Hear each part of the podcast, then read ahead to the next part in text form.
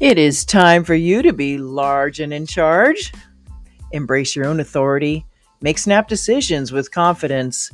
Stop saying yes to the wrong people and rewrite the next chapter. You may have made mistakes in judgment before, but now you can know who gets to stay and who needs to go.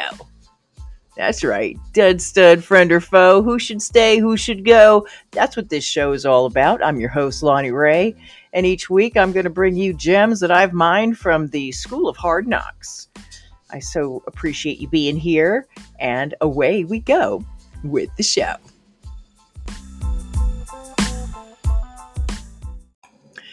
In my book, I feature a section on resources like where are you going for a resource, an advisor, a mentor, an authority? Who are you giving your authority away to?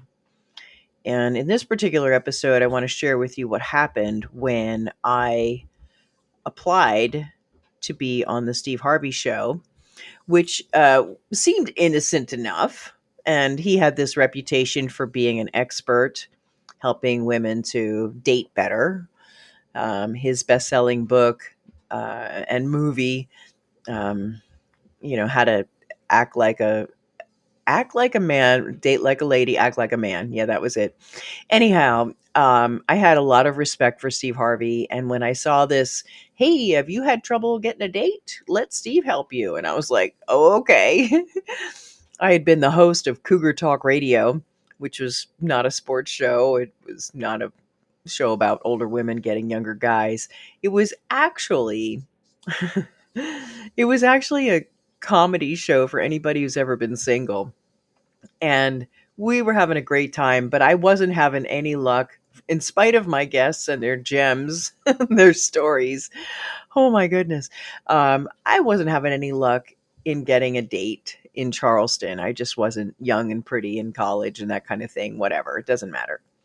And so when I saw this call for Let Steve Help You, I threw my hand up. And you have read about this in the book, no doubt.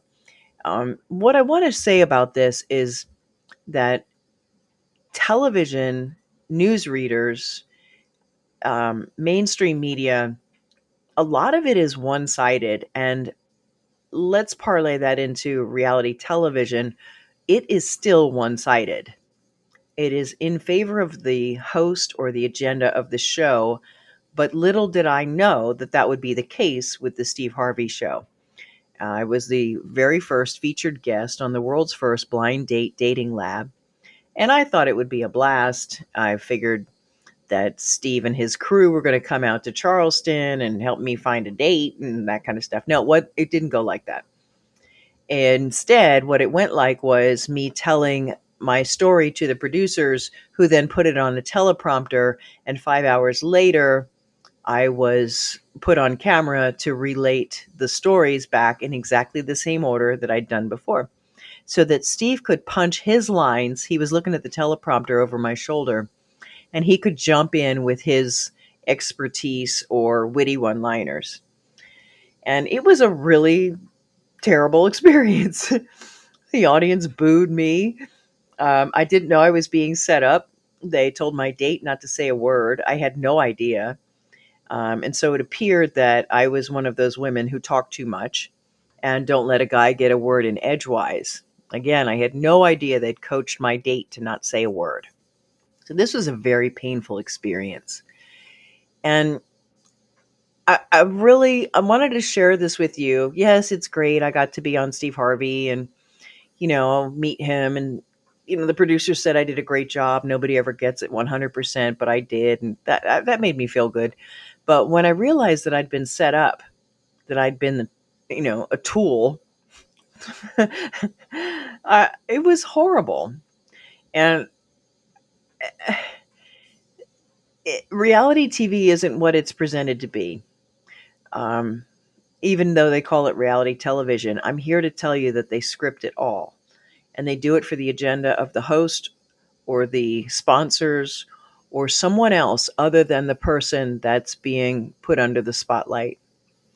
And I, you know, I was game for the experience. I thought it would be helpful. I didn't know I, be, I would turn out to be the game. um, all that aside, who are you giving your authority away to? Um, celebrities are just people who have hit some kind of level of fanfare or popularity, but that doesn't make them any brighter than anybody else. And I want to encourage you to pull back and not listen to someone just because they have fame and fortune. They are not necessarily qualified, in fact, they probably aren't, to comment, let alone become an authority in your life. So when it comes to recognizing a dumbass, in this particular episode, I'm asking you to not be one, not give away your power. I'm asking you to really pay attention to the narrative of that particular channel or host or agenda so that you don't get duped and pulled in and then crushed because that was their plan all along. All right, that's all I'm going to say for now. Thanks for joining me once again. This is Lonnie Ray. I'm out for now, but I'll be back.